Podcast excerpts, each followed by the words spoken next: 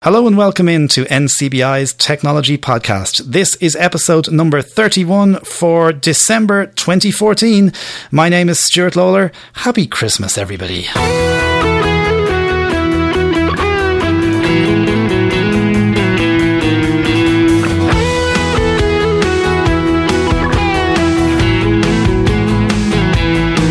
And as you'll hear, we're rocking out to Christmas uh, this month in our uh, studio here.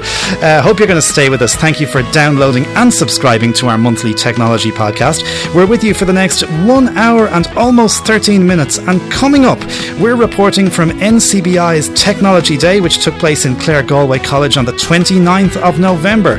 Brian and Louise Hartgen are with us to launch Leasey, a very exciting new product. And I'm showing you the KNFB reader for iOS. That's all coming up on this this month's edition of NCBI's Technology Podcast.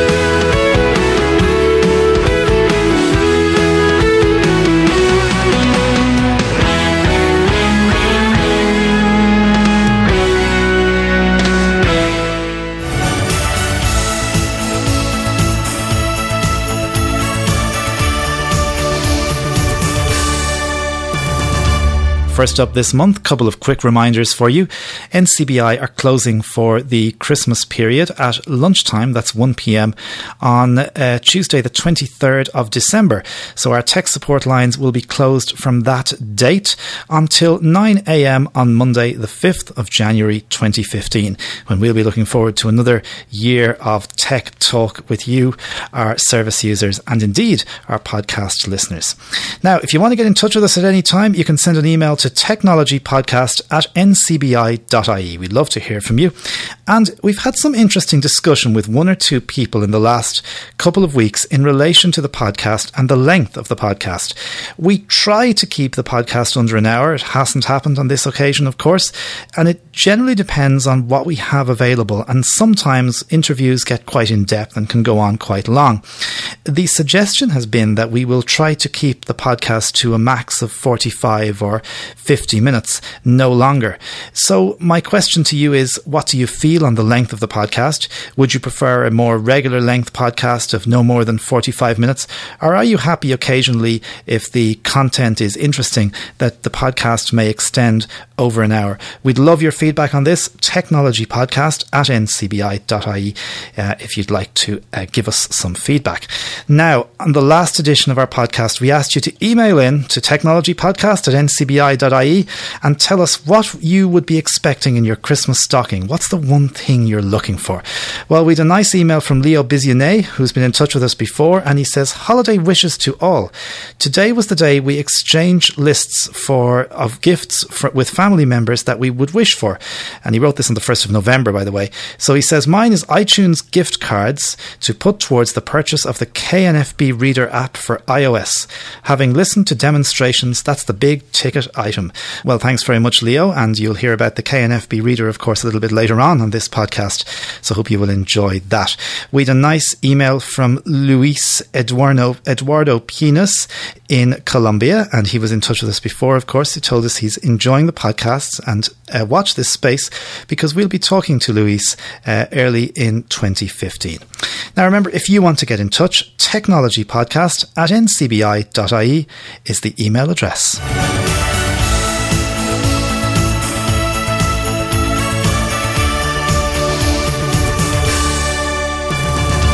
Now, on the 29th of November last, we at NCBI did something for us which was quite new and exciting.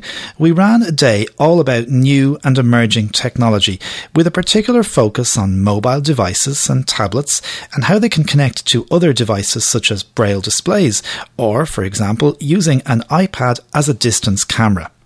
This event was aimed at parents and children, teachers, special needs assistants, resource teachers, and visiting teachers, and really wanted to capture those in education.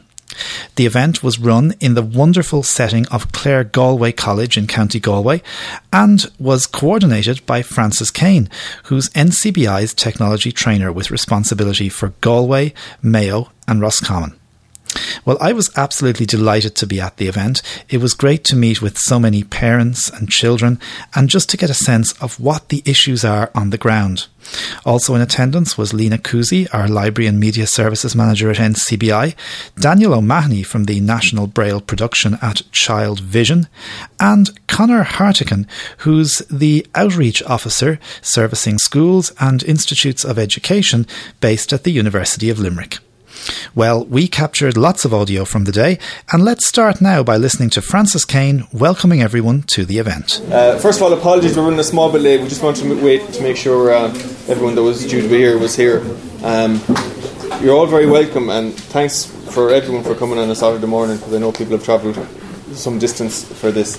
Um, for anyone that doesn't know me, my name is Francis Kane. I work with NCBI here in the west of Ireland. I'm the IT trainer and uh, support worker. Um, and we just this is the first time we've run something like this here, so we'll see how it goes. You know, uh, it's as much to get you all together, just as parents and support staff and children, just to engage with each other. Um, what we're looking at is what we've called kind of new and emerging technologies. So. Uh, it's not looking at things like CCTVs or uh, magnification devices that a lot of you might be familiar with. It's more along the lines of braille note takers, uh, tablets, uh, iPads, stuff like that. So this morning, Stuart Lawler, who's kindly come down from Dublin, Stuart is our um, training centre manager and technology advisor in Dublin. Uh, Stuart's going to run through some things kind of based around Braille, but also how they link up with tablets and other devices. And um, thank you. Look, today, just ask questions as we go along. You know, it's it's all about everyone trying to learn and just to see where technology is going and stuff like that. Um, so feel free. Don't wait till the very end. If something pops into your head, just ask away, and someone will try and answer the question. We also have visiting teachers here. We've got uh, staff from um, from Dublin who are involved in Braille, um, Braille and uh, and media, and Lena, who works with us as well in our library services, will be here. So between everyone, hopefully, we'll come up with answers. If you have questions or just support and advice, if you need that. And that was Francis Kane. Now, Alan Mongie is principal of Claregalway College, and I really have never met a more dynamic principal in a wonderful secondary school setting.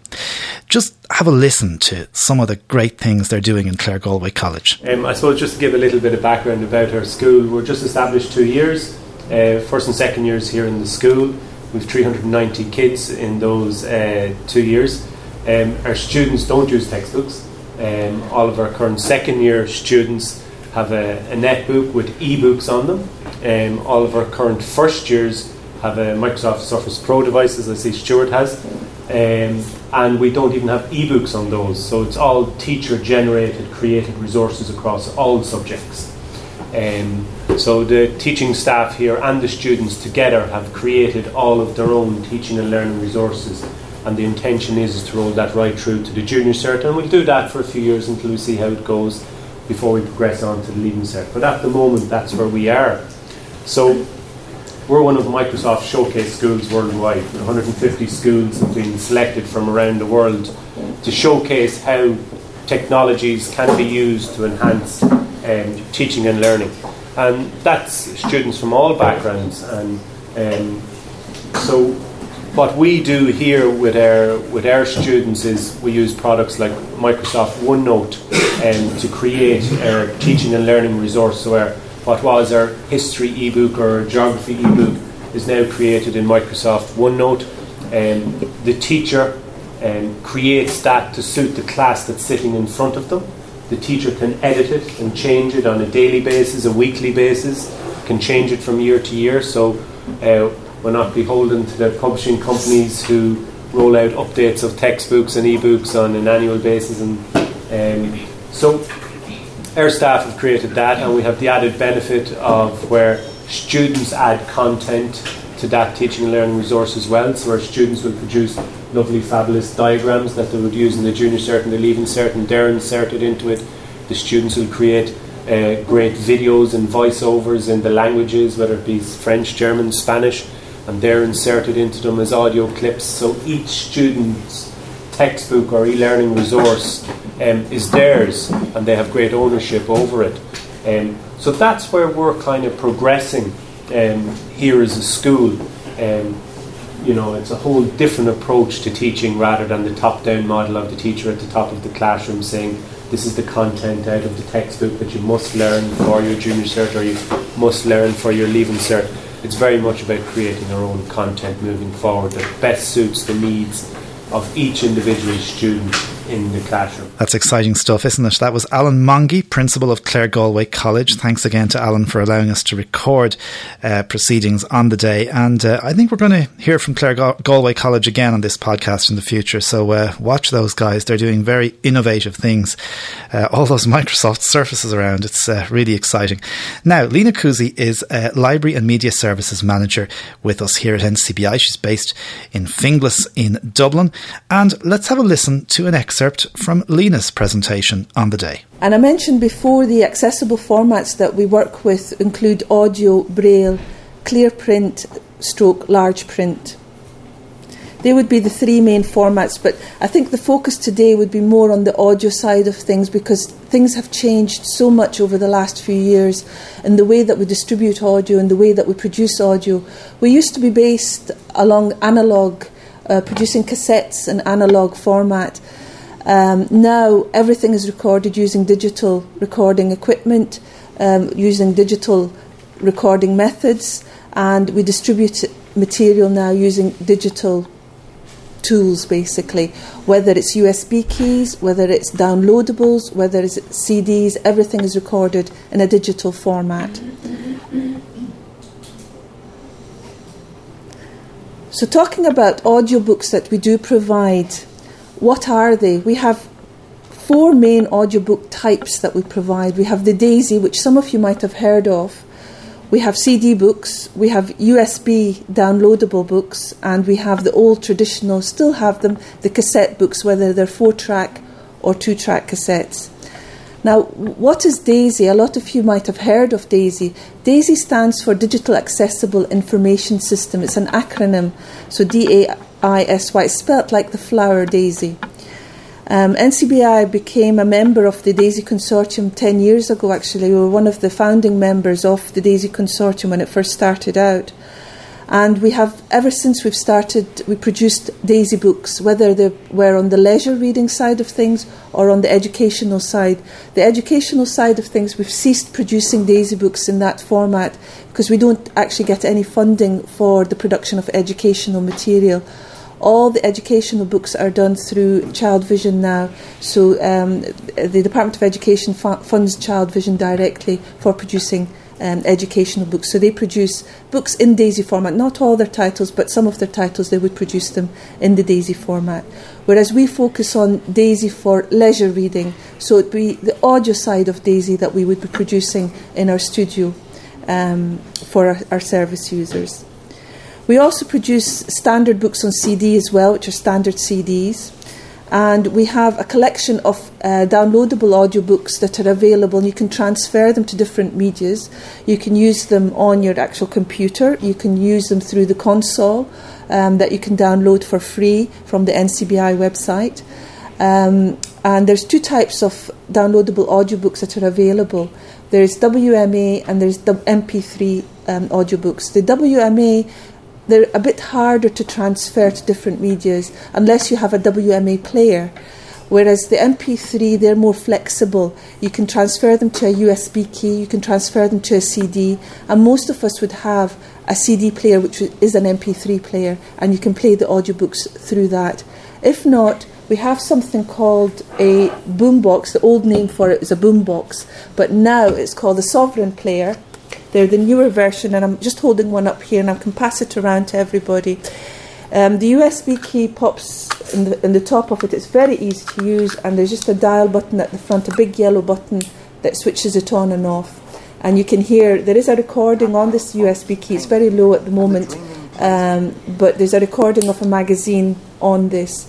I'll pass it around. You can all have a little feel while I'm talking about the services. And see, th- th- this uh, boombox is now for sale in the NCBI shop, and they cost 40 euro.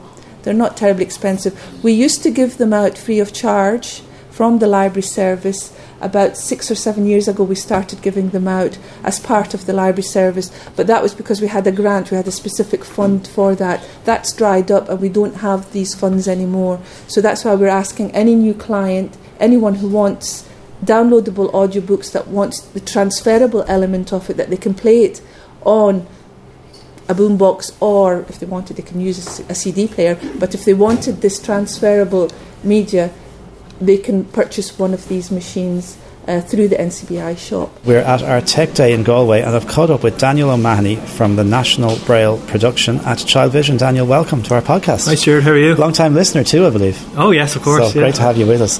Uh, there's been some really interesting discussion today about DAISY and about, I suppose, production of electronic text. Give us a sense of, of what you do in Child Vision, because you're sort of at, the heart of all that, aren't you? Yeah, very much so. So we produce um, DAISY files for school children from uh, primary school up to secondary school, and we do all the uh, educational textbooks in, in DAISY format, be it from English language to foreign language to mathematics as well. Um, and uh, it's a really exciting uh, area to be in at the moment. Accessible, accessible technology is is really something that's uh, kind of taken a, a, a, forefront, I suppose, in a, in, in a lot of uh, places now. There's been lots of questions and uh, chat today about different devices and platforms that people are using. What what sort of ways are people accessing the content you produce? Yeah, okay, so people access DAISY files on a, a, range of devices, be it from laptops to desktop PCs to tablet devices. Um, within the tablet device range, which has really kind of taken off in the last year or two, you're looking at iOS devices like the, the iPad. Um, there are a lot of Android devices now, like the Nexus, and um, again, some people are using them on, on Windows based devices too. And um, yeah, it's a really, really interesting, really exciting time. And um, there's a lot of potential there for for, for huge uh, for huge growth in the area and uh, providing materials to the, the, the largest range of audience possible. Are we getting near to the time, do you think, when people will be maybe not ditching the Braille book altogether, but certainly using it less and turning more to this idea of electronic Braille. So they're not losing their Braille skills, but they're getting your Braille files and putting them onto note taker or computer. Is that is that happening? Th- that will happen. Hopefully, over the next uh, couple of years. Um, I think there's always going to be paper Braille is always going to be around. Um, I think the whole the whole tactile feeling of having a book in your hand and being able to open the pages and move through the pages sure. is there. But yeah. yeah, as working with uh, you know Braille notes, as you were saying, the the, the Apex, um, the Braille Sense, and it, it's amazing to see uh, how uh, Braille files can be accessed, so, so, a student can take a digital file and then the digital file shows up underneath their fingertips, uh, which is fantastic, I think exciting times, and you're doing some great work. So, Daniel, thanks a mil for joining us. Thank you very much, Stuart. And many thanks to Daniel O'Mahony. Great stuff going on there at the National Braille production at Child Vision. And of course, Lena Kuzi, our Library and Media Services Manager. If you want to find out more about the NCBI Library, you can give us a call on 01 864 2266 or log on to our website at www.ncbi.ie forward slash library. Now, Conor Hartigan is from the University of Limerick and he had the afternoon session and it was certainly very interesting. Let's have a listen. Uh, like I said, my name is Connor Hartigan. I'm the Regional Assistive Technology Coordinator. I work in the University of Limerick and I work in assistive technologies and I have been working uh, there for about 11 years. Uh, my role is uh, outreach, so uh, I go out on school visits, we do teacher training, we do school support, I also go out to uh, local institutes, uh, higher uh, education institutes like uh, the Institute of Technology Tralee. We support all the students with disabilities in UL. We support all the students with disabilities in Mary Immaculate College, in Limerick IT, and in the two Tralee ITs as well. So we go around to that region and we support students and we do one to ones with students, training them up on different softwares. We help them with JAWS. We work very closely with our co- colleagues in uh, the NCBI. Quinlevin is our contact down in uh, Limerick, so we work very closely um, with all those services. And I'm delighted to be invited here today by Francis, and I'd like to thank him for the lunch so far and everything. Um, so that's basically what, what I do. Is I do outreach and I travel out and I try and show as much of the technologies as possible. Try and get students to use them use them in their education and get them through to third level using the technologies. Because we found that those groups are underrepresented at third level. And if we go back and try and train and support as much as possible between ourselves and NCBI that we'll get more numbers through using the technologies. So today my brief was on uh, the iPad Okay, so we're all, uh, I hope we're all familiar with the iPad. Um, I have some iPads with me, so if anybody wants to try something, okay, uh, or follow along with me because I'm going to go through stuff in detail. If you have an iPad, take it out and use it. If you want to try one, I have three iPads here with me with the latest. What, what I'm going to do is I'm going to go through the accessibility features of the the iPads. Okay. Um, I'm going to go firstly going to go through it around visual impairment and the magnification and vision features of, of the uh, iPad, and then I'm going to touch on voiceover. Then I'm going to show uh, about three or four apps, just a, a couple to get you thinking about apps, and we can have a discussion on apps because that is that's huge. And then um, something that we've been trying out in UL around screen sharing of uh, laptops or look, trying to get access to a, um, a teacher's board or trying to use a distance camera where a teacher is using a, a laptop and a projector, how you could use a, an iPad instead. Okay, that's around screen sharing technologies. Okay, so like I said, um, please stop me at any stage and ask me any questions. Okay, I'm going to demonstrate it uh, on my iPad here on the screen. If anybody wants to contact me, um, I'm sure uh, Francis will be sharing my contact details, but my contact details are here in this presentation. I'll be sharing it with Francis, and it's connor.hartkin at ul.ie, okay, if you want to contact me. Okay? So, firstly, what I'd like to do is start going through the um, accessibility settings on the iPad. Okay? And as uh, Stuart mentioned earlier, there's a shortcut. And if you triple click the home button, you can get up a list of options where you can set up your accessibility options, which is grayscale, switch control, assistive touch, zoom, inverted colors, and voiceover. So you can very quickly access um, any iOS device and turn on um, the accessibility features. In order for that to work, you first need to go into the settings. Okay and into accessibility. And at the very bottom is the accessibility shortcut, and that can be turned on and off. So I have it set on. And when you're setting up your iPad, it asks you, do you want to turn it on or off? Okay, so it asks you from the very start of a setup of an iPad. It considers uh, somebody with any kind of disability.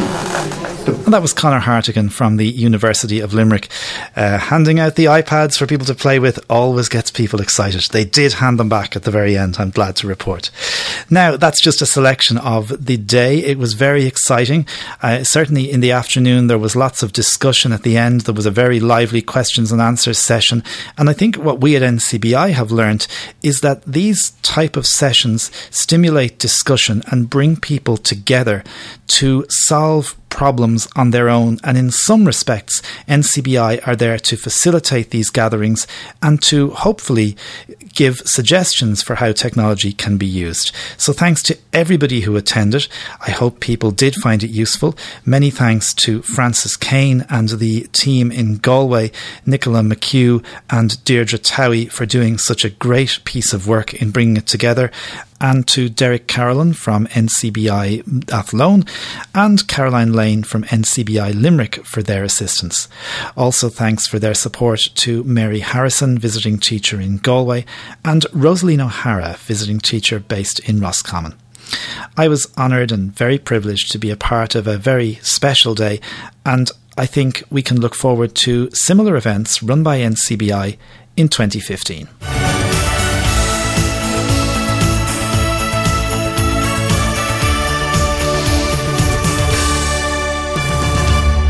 Christmas is always a time for buying presents, and if you haven't bought something yet, and there's a tech person in your life, you could do a lot worse than buy them Leasey, the product that we mentioned on the August edition of our podcast when we spoke with Brian and Lulu Hartgen, has just been launched, and we're absolutely delighted to welcome Brian and Lulu back for the Christmas podcast. Guys, welcome back.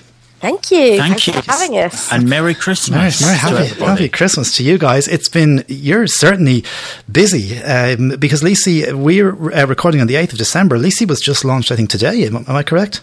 That's absolutely Just right. been launched today. Yeah. wow. Okay, so you're exhausted, and thank you for taking We taking are. our interview. okay, right. There, there- there's, there's probably there's probably a lot to talk about um, because Lulu, when when we spoke initially in uh, in in August, you were telling me about sort of the idea where Leasey came from, and you you ex- you talked about your own personal experience as someone who, when you got your first computer a couple of years ago, it was terrifying.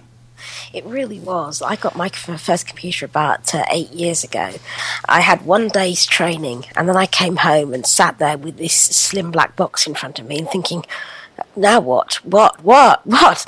I hadn't had the forethought to make any notes. I was expecting to remember what I'd learned, and you know, the the, the startup music came on, and the um, the, the screen reader announced itself as ready. Um, and it, it really is quite a scary thing. You've paid all this money for a state of the art machine, and you think, I'm scared to press anything. I'll break it. I'll break it. That's it's literally what I thought. I thought I, if I do something wrong, I will break it. Um, and you know, it, it's it's a terrifying thing, and especially if, I mean, I've been been blind all my life. If you if you've lost your sight recently and you're coping with um, you know, coming to terms with, with, with being newly blind, it's even more scary. And it is it's a whole scary concept. And the, the Leasey all came about because, you know, we're having to, if you're newly dealing with a computer, you're dealing with three things. You're dealing with the Windows operating system. You're dealing with the screen reader you're using you're having to learn that and you're also having to learn to get used to a, a, a text to speech voice and those are three very steep learning curves and what we really wanted to do is we wanted to reduce it to one learning curve and make it really as easy as we possibly could. So, you know, when you have Leasey, you don't have to worry for the moment about what, whether you're learning Windows 7, Windows 8, what. It doesn't really matter for the present. Um, as long as you have JAWS installed, um, then we, Leasey makes it very, very easy for you to learn what you're doing. It just makes it safe and easy and friendly, and, and it takes all that scariness away. I think you described it before as well as this almost, you know, somebody else with you at the computer, holding your hand, backing off gradually as you learn more, but also this human voice, this person speaking to you, as opposed to a synthetic speech synthesizer. Absolutely. I mean, it's just not reasonable, especially if you're not used to it, to expect somebody to hear a robotic sounding voice and expect them to immediately be able to understand because some people just can't. Um, it, it just doesn't come easily to some people. And the bottom line is that you do need to be able to understand a TTS voice eventually. And what Leasey does is it gently guides you into getting used to a text to speech voice. If you're asked a question that, that you need to type an answer to, then you were asked that question with the text to speech voice so that you will actually be able to hear what that sounds like when you type your answer. If you have a character echo on, then you'll hear the characters spoken in the text to speech voice. So Leasey will very gently guide you into hearing what the text to speech voice sounds like. But to hear the menus, to hear the help prompts, there's lots of context sensitive help wherever you are in Leasey. You will be able to hear those in a friendly human voice. Okay, and I think that's really important for the beginners.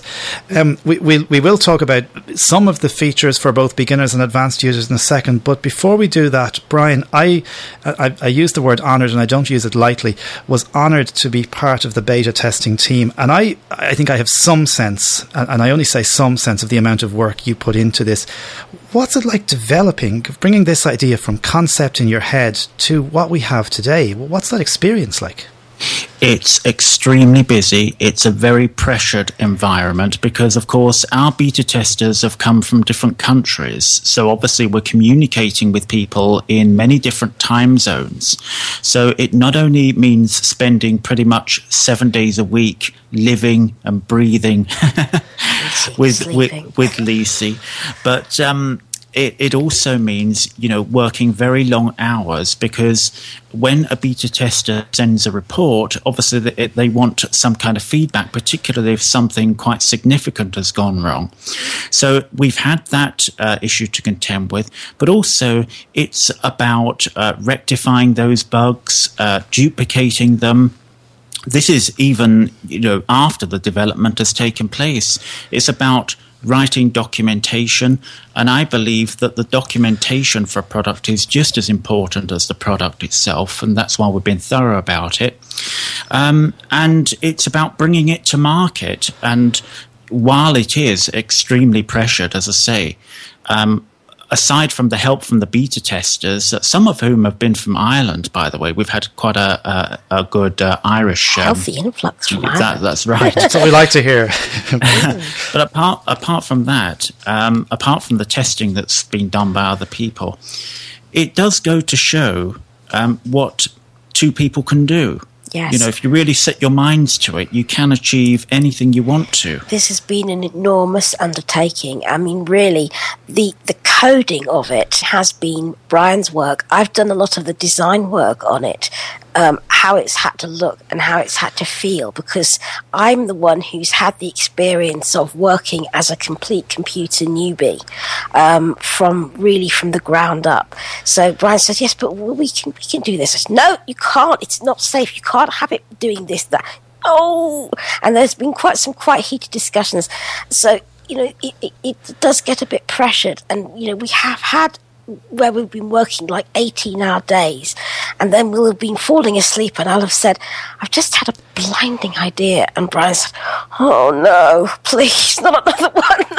Stop thinking. Stop thinking. yeah. Because this is getting big enough, you know, but this is the, the great thing when you're developing a piece of software and it just people ask for things and we think how can we do this how could we make this happen it's it's tremendously exciting. It's an enormous amount of, of, work, an enormous amount of pressure. But it's been, of course, I've never done anything like this before. It's been an incredible, you know, the goods, the bads, the highs, the lows. It's been an amazing thing.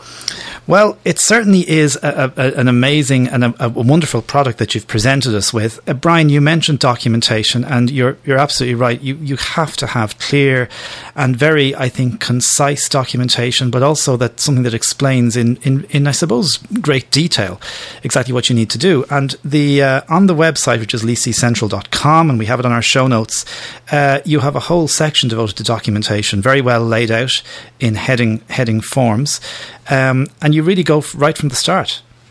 That's right. It's divided into no less than 184 sections, I think it is. So that uh, gives you an idea as to how comprehensive it is. um, and I, I, really do believe in explaining things as clearly as possible and uh, leave no room for doubt. Think the unthinkable think what a person might need to know. So we do have the documentation which anybody can read, whether they are a Leasey uh, license holder or not. Um, but also we have uh, produced a DAISY guide for complete computer beginners. And this is something you talked earlier on about someone sitting alongside you and, and working with you, getting you used to how to use a computer and the product. So what this is is a full training course. It lasts about uh, four and a half to five hours. Again, it's divided into headings. Um, there are two levels of navigation. So it's very easy to move on a daisy player between headings and subheadings. So you can work through it systematically, or you can jump in and out of different sections and, and use it as a reference tool later on. So, what we have, yes, we teach you all about Leasey uh, Basic, the interface for computer beginners, that's fine.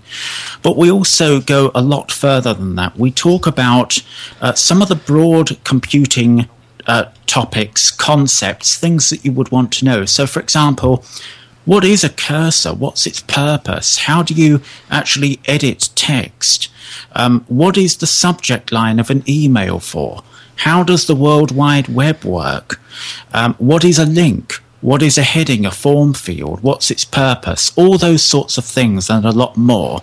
So this strikes me, Brian, that there's probably a lot of people, in particular for Leasey Basic, who are maybe using this who don't know a lot of this terminology, and rather than just teaching you Leasey Basic and getting up to speed on that, you're saying, yeah. well, well, here it is in context in yes, everything right. else. That's, okay. that's absolutely it. Because obviously, if a sighted person is giving um, someone assistance, then they will know about these sorts of things because they can quickly uh, look at the screen and analyze what's going on. So, yes, we've presented a person with this very structured interface as far as uh, Leasey Basic is concerned, but it is important to know about the context so that um, when a, a sighted person says what he or she can see on the screen, the blind person has some understanding of what this is all about as well. Okay, there's um, because you mentioned there Leasey Basic and Leasey Advanced, and, and, I know we mentioned this back in August, but it is important, even from the, per- the point of view of people purchasing the product today, that there are two versions of Leasey, aren't there? Yes, there are. And when we spoke to you last time, there wasn't going to be that. There was just going to be the one product. Um, but we were asked repeatedly if we could make a, a version of the product without the human support, uh, still with the menus, because it's surprising how many people actually do like menus. So they're available if that's what you want. Um, but everything is read out by the uh, usual voice that you would uh, associate with JAWS. So that is cheaper, and you don't get the uh, DAISY user guide with that as well. Lulu, one of the things I really like about Leasey, and I've liked about the concept since day one, and we touched on this last time, is that there are other products, and I suppose we should say this, there are other products that do this basic introductory stuff. But I haven't seen any that are scalable like Leasey is. So normally with other products, you can do so much and then you hit a brick wall. And mm. there's this huge jump if you want to go into, let's say, the mainstream computer usage. I, I, I get, I guess with Leasey, this is uh, almost transitional. It happens automatically. Yes, absolutely. Leasey stands for Learn, Enable, Advance. So easy. That's basically how she got her name. and uh, we really don't want to, to restrict anybody. If you find that the menus is nice and you want to stay with the menus, absolutely no problem at all. If you want to stay with Leasey's human voice um, to, to help you and hold your hand, that's absolutely fine. But if you want to go further, you want to grow and expand, you want to work with JAWS for Windows and, and go into Leasey Advanced, one simple keystroke will turn off the human speech and you can use um, JAWS as is, but with Leasey along for the ride, as it's, uh, somebody says on our, our Leasey demonstration CD. And uh, she has a whole raft of tools, utilities, and services which will help make your life much, much easier, much more efficient there's really a, an almost seamless transition period um, that you can just, it's just a, a, a, wicked way to use a computer. I've been loving the Leasey radio, Lulu. I, have been using that pretty much since I started the beta test process. It, cool. It's fantastic. It really is. Yes. So, so let's just touch on some of the, and you mentioned there the, uh, the Leasey audio CD, which you can download from leaseycentral.com. Mm-hmm. And, you know, there's so many features we won't get time to cover today, but people should obviously go to leaseycentral.com and you can even get a demonstration, Brian? Yes, you can. You can get a, a demonstration of uh, Leasey Advanced uh, by itself, or indeed uh, Leasey Total Package. Okay. Now, there's lots and lots of stuff here. And, you know, for, certainly for the beginner um, users, again, for example, things like Leasey Word and Leasey Email, they're all usable. And in fact, they are using out of the box products. So if you have Office on your computer, my understanding is it will load, for example, Microsoft Word. Yeah. Yes, it will. Yes. Okay. Now, some of the more advanced functionality, because I think when you got when you go to advanced and you're looking at time saving and efficiency and getting the job done as quickly as possible, few of my favorite ones, and then Brian, maybe you can give us some of your favorites because I'm sure you, you, have things you'd like to promote as well. All right. Um, I love Leasey texts. There are so many possibilities with Leasey texts. Um, essentially, um, it is the ability to create um, either a phrase or paragraphs of um, paragraphs of text very, very quickly indeed. And there are a number of ways of doing it. You can either uh, save it so that you can bring it into a list of your Leasey texts. You would bring up the list, you would arrow down to signature and press enter, and it will be pasted into your editable area, no matter where that is. Um, so that's one way of using it. You can also um, bring your Leasey text into the virtual viewer. So imagine this you've actually got a set of instructions that you're using in order to, to learn a piece of software or maybe how to get around a website. So you bring it into the JAWS virtual viewer. You arrow down, read the first set of instructions, press escape, do whatever you need to do with the application, go back to the Leasey text in the virtual viewer, not only is that cool because you can um, learn and, and use the Leasey text without leaving the application that you're working on, but also it takes you back to the line that you were previously reading. So, you, typically with a virtual viewer screen, you'd be right back at the top, which is a bit of a nonsense, really. You want to pick up from where you left off. So, there is that use for it, but it gets much better because you can actually create your own form of shorthand, and we call these abbreviations. So, for example, if you regularly uh, type the National Council for the Blind of Ireland, what you could potentially do is you could assign that to NCBI so that whenever you type NCBI and you press a keystroke that we've defined, it will type that out for you.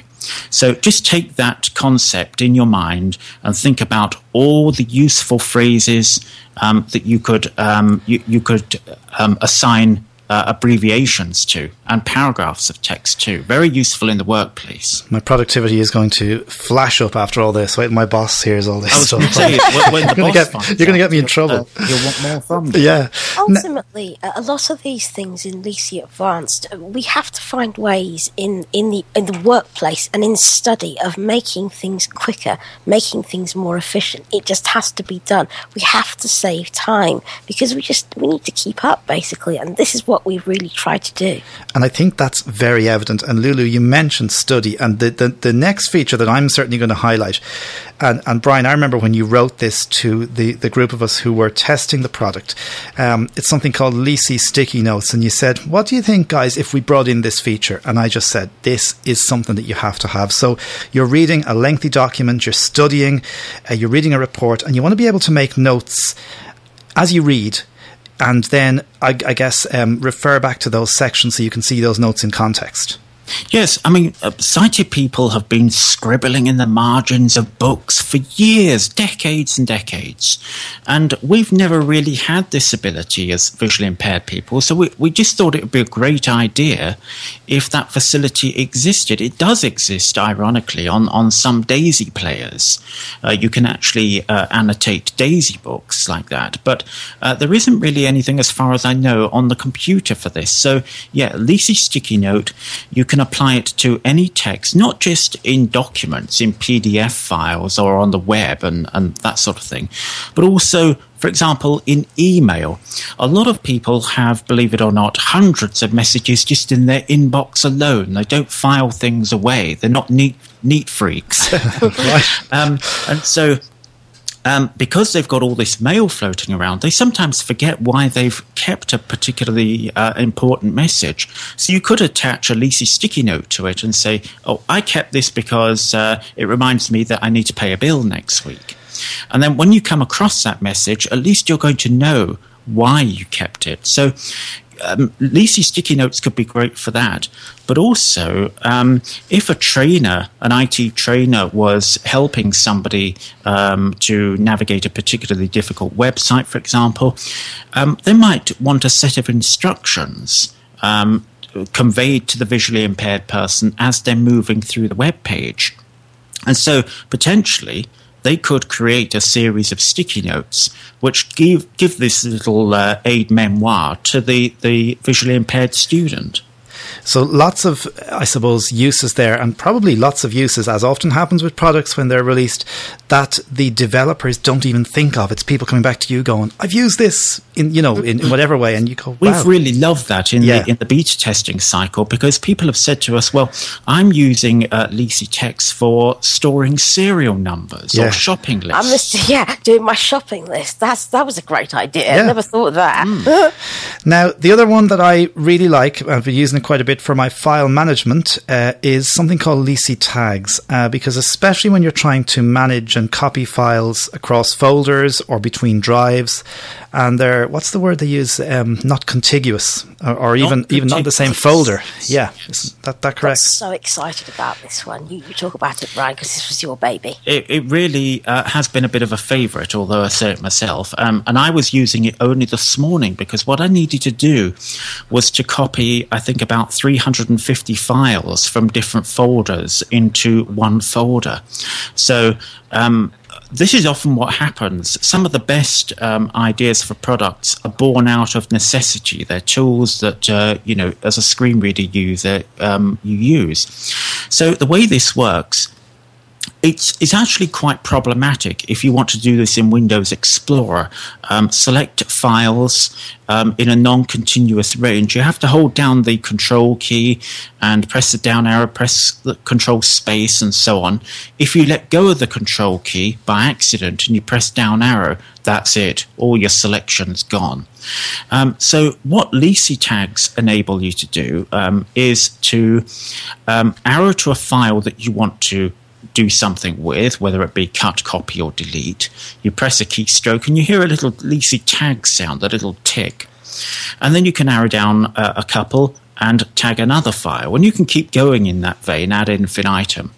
And when you've got everything ready, you can review what you've got. You can press a keystroke and you can hear them all, or you can just skim up and down the list. And every time you encounter a file that's tagged, you hear the little tag sound.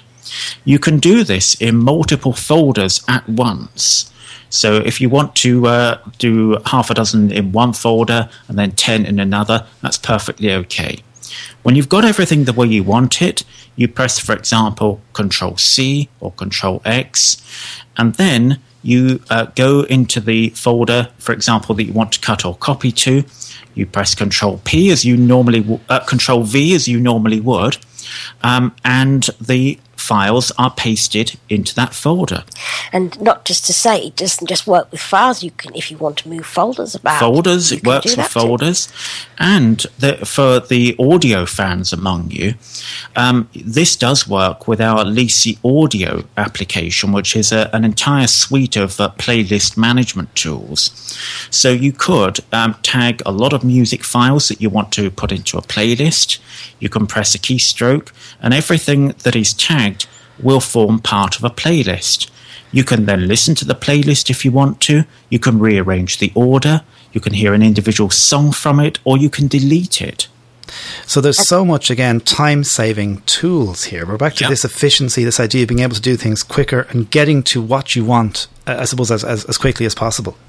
And the tagging is a very intelligent application as well. You haven't got to worry about tags floating about. It cleans up after itself. When you finish using a tag, you don't see it anymore. That's right. So there's no confusion at all. Okay, there's loads of other stuff here, guys. I mean, I'm just looking at the list of features again. Leasey alerts, Leasey points, um, Leasey tweets. Uh, we could we could talk all day about this, but the, the other one, uh, Brian, that I was going to mention because I, I have had a bit of a I continue to have, and we're using it for this interview, a bit of a love hate relationship with Skype. Oh, because you know, I think everybody Skype gets updated and something doesn't work. Uh, especially the text chat is a bit you know hit and miss. You've developed a very nice little uh, add-on called Leasey Skype. That's right, and um, I'm glad you're you're talking there about Skype updates because we were nearly caught out this morning. Um, I'll let you into a little secret because uh, Skype came out with a new update only today, hours before launch, but uh, we were able to fine tune things and we were able to be instantly responsive. And Leasey, we can confirm, does work with the very latest update of Skype. And I don't think that JAWS as standard does do that at the moment because there are issues with the chat facility, reading back text chat messages.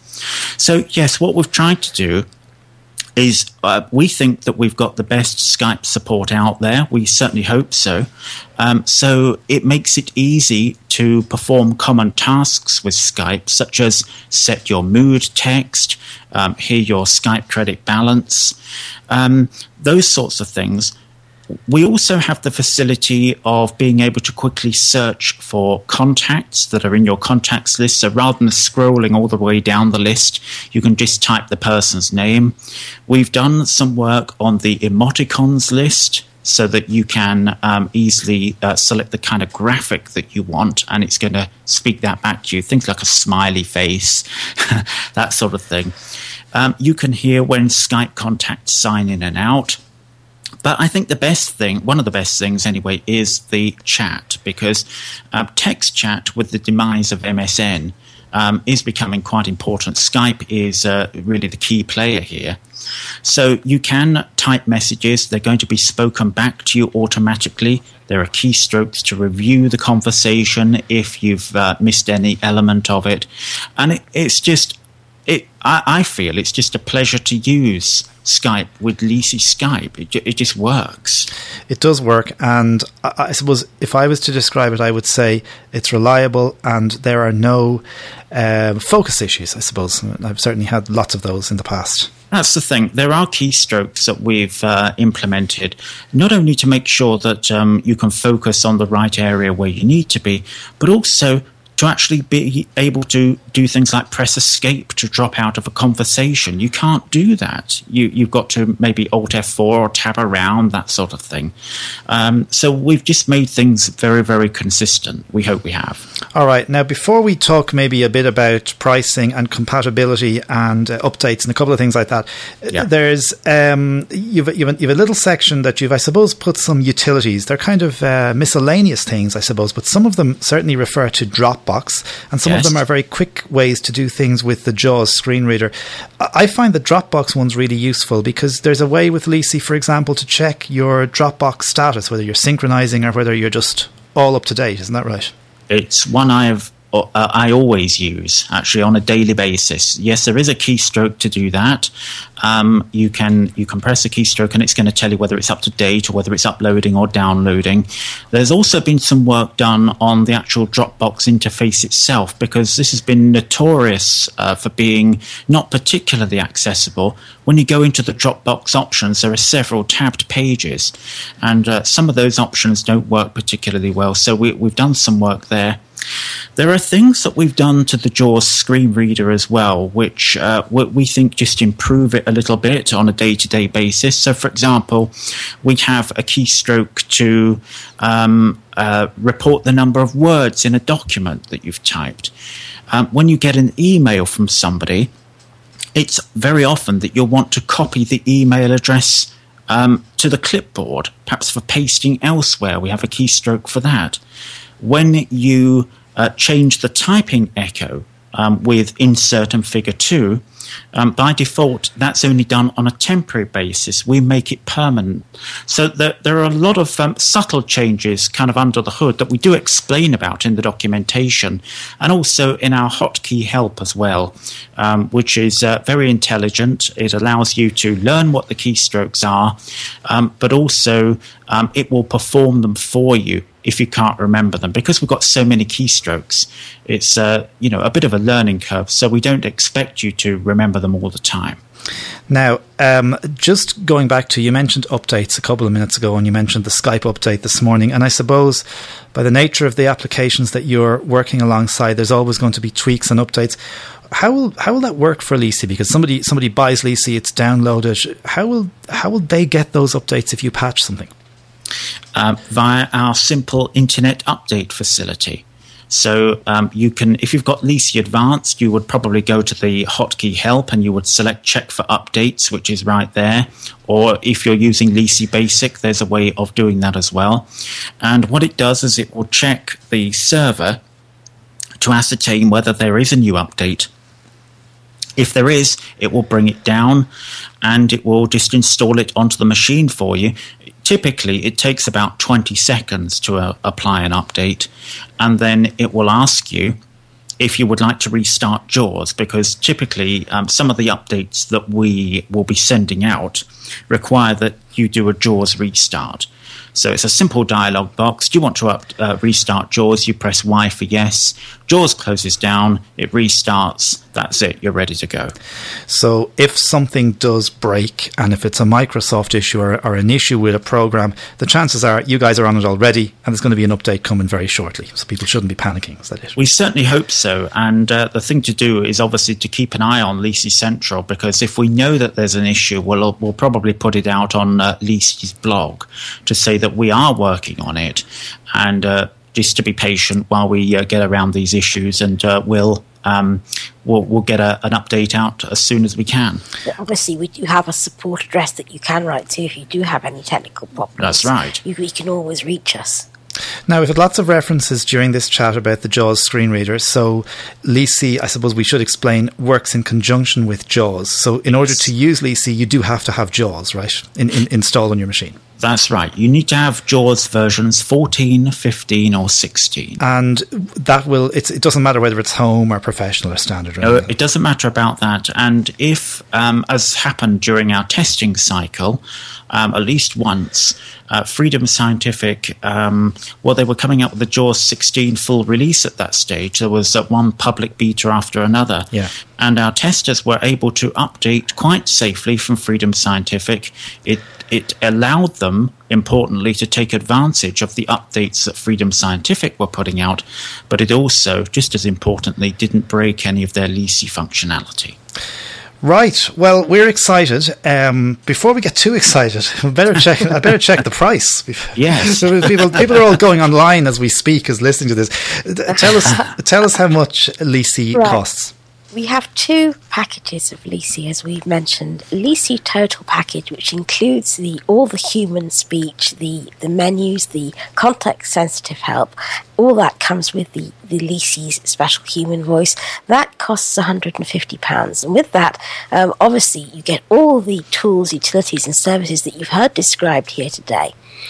Um, if you'd like Leasey Advanced, which doesn't have the human speech, doesn't have the Daisy book, which you've also heard described here today, but does have comprehensive documentation, all the tools, utilities, and services that you've heard described here today, that is £100.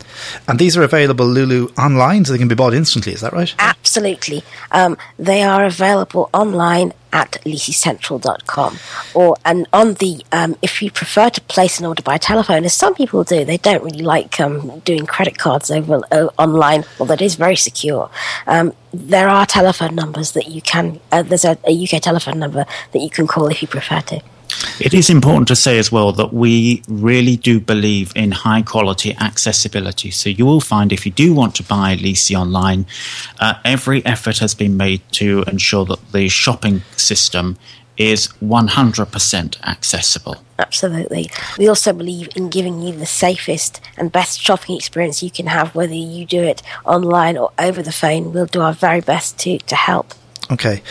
Without, um, Brian, without, I guess, getting you to uh, divulge too much, and I know there's probably lots of things going on in the background, what are you thinking of for the future of Leasey? Because I suspect you guys are well planned already into the future, and uh, you may not want to tell us everything, but sneak peeks, is there something that is very inaccessible at the moment that you're saying, I think I can help people use that?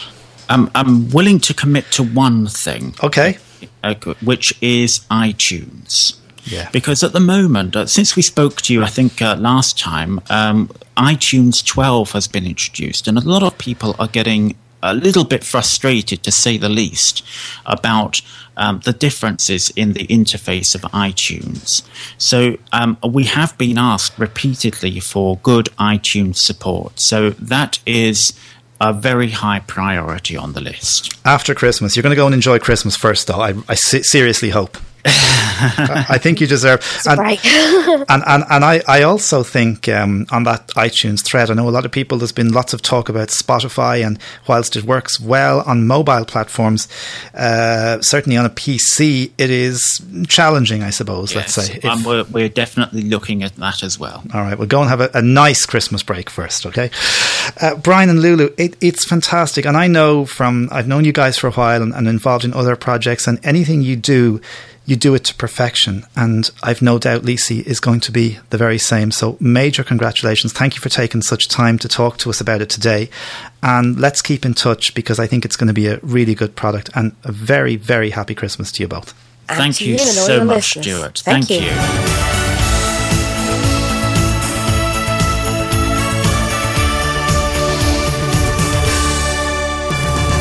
You're listening to NCBI's Technology Podcast. It's our Christmas edition. I'm not sitting in the studio when I'm recording this, I'm actually sitting at my kitchen table in my apartment.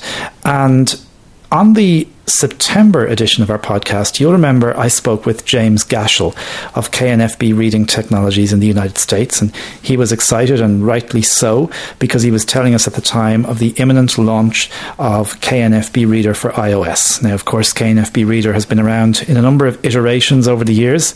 James reminded us that it started way back with the Kurzweil reading machine it's been a computer product called Kurzweil 1000, which is still available.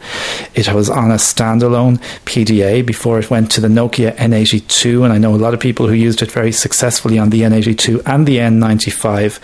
And now it's available on iOS, and indeed is shortly, I'm told, to be available on Android.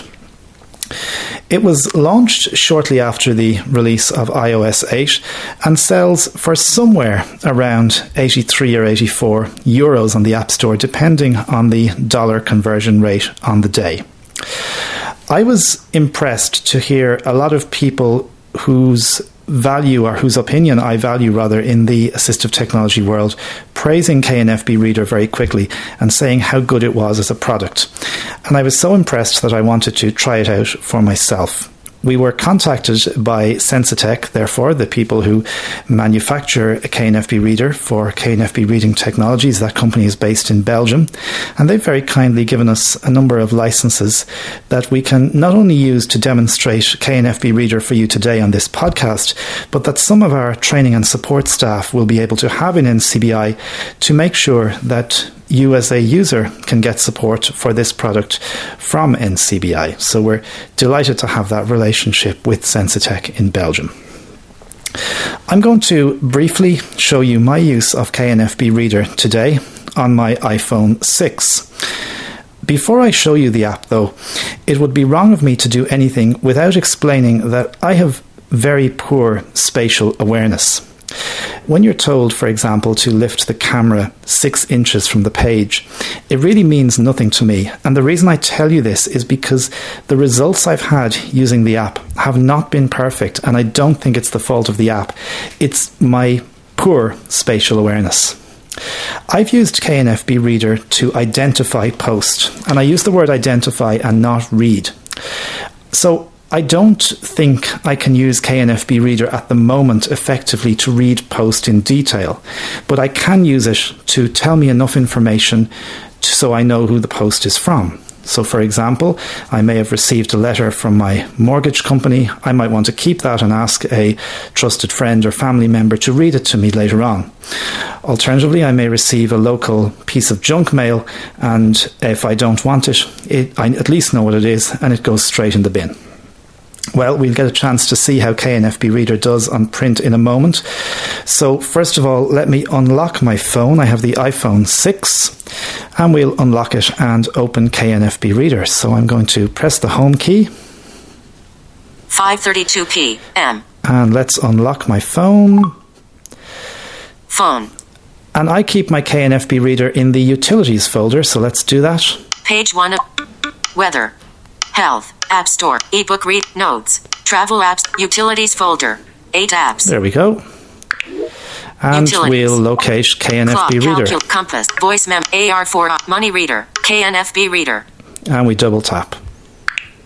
KN voiceover on.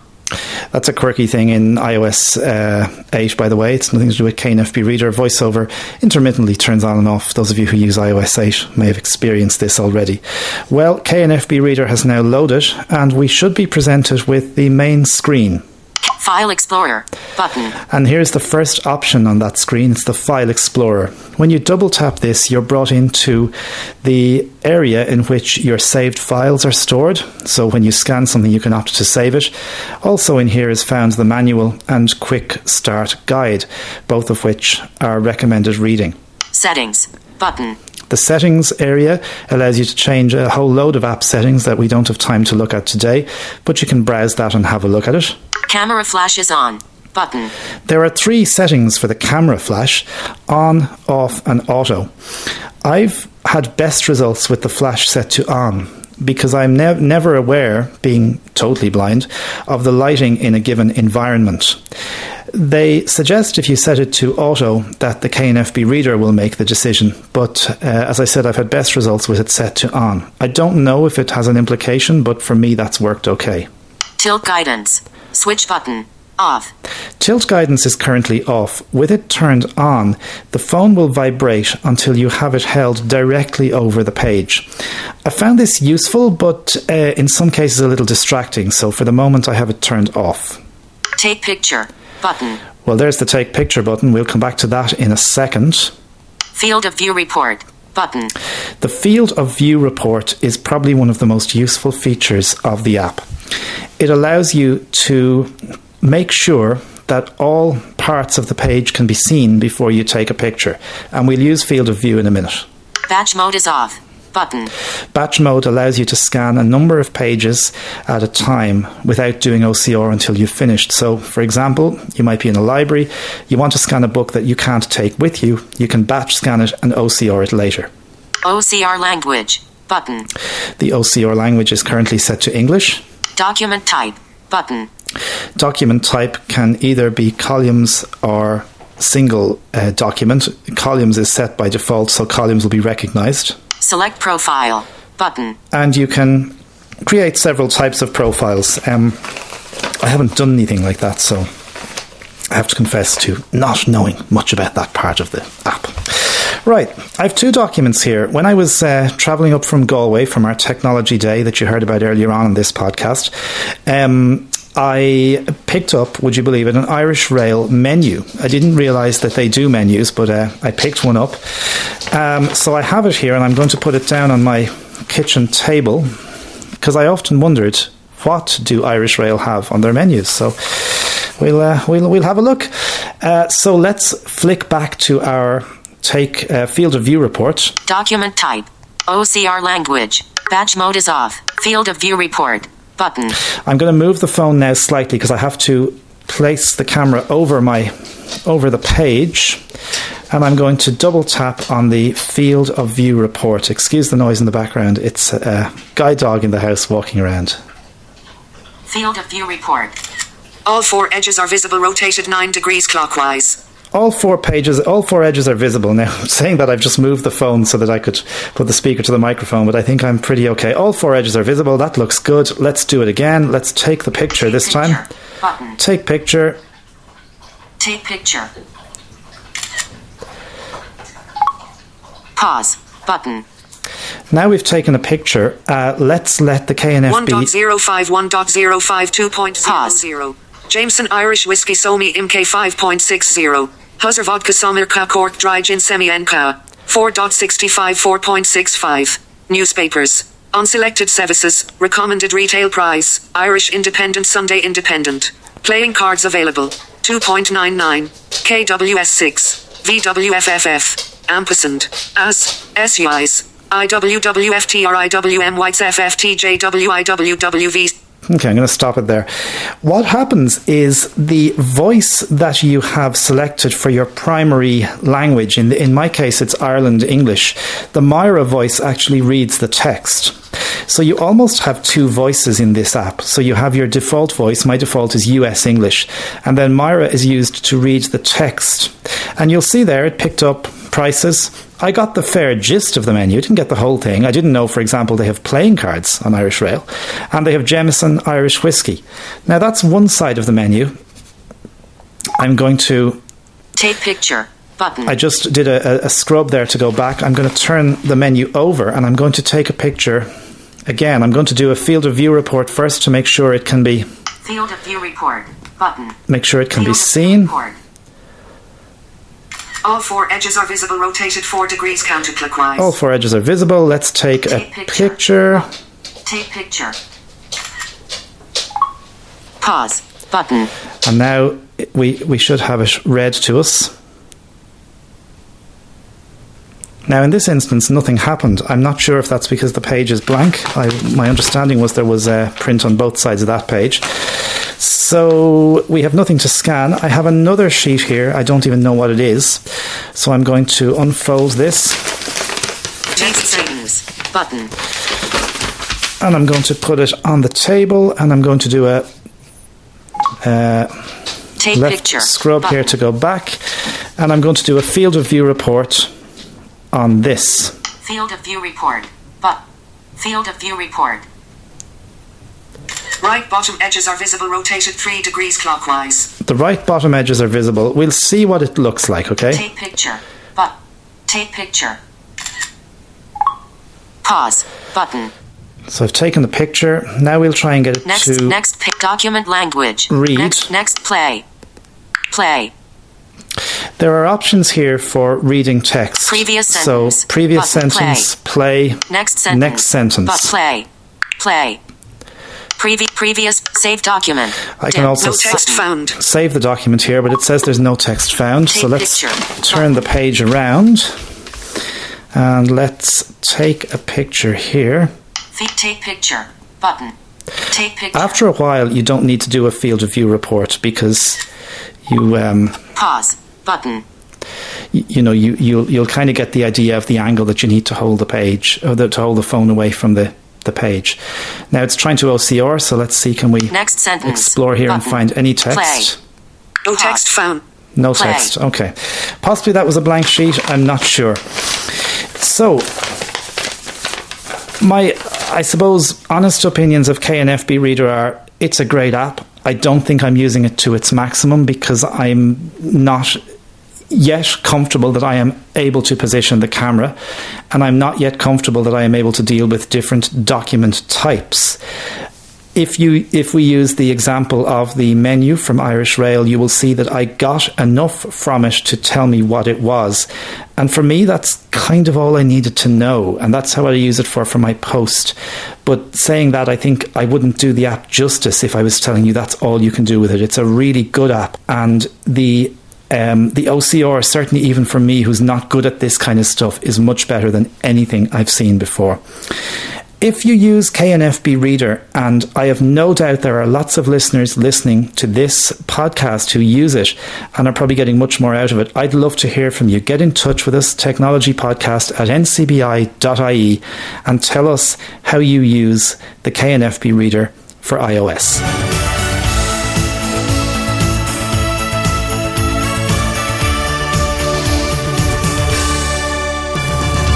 Well, that's just about all we have time for on this month's edition of our podcast. Indeed, it's about all we have time for for this year. As uh, 2014 draws to a close, so does our technology podcast. Thanks to everybody for participating in this month's edition, especially Francis Kane, Alan Mungy, Lena Cousy, Daniel O'Mahony, uh, Connor Hartigan, and Brian and Louise Harchton.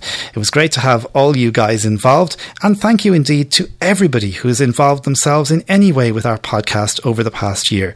Whether you were an interviewee, you recorded features for us, uh, you sent emails and feedback, or you just listened and downloaded our podcast and told your friends. 2015 is going to be an exciting year for our podcast because we have lots of developments in the pipeline and you'll hear about those in due course. I want to thank my colleagues at NCBI for their support, especially in the web development, IT, and communications team. So that's just about it. It leaves me to say thank you for a wonderful year of technology podcasts. Have a very happy, peaceful, and safe Christmas, and I look forward very much to speaking to you in January 2015 when another year of technology will begin. From Stuart Lawler on behalf of everybody at NCBI, happy Christmas, take care, and goodbye.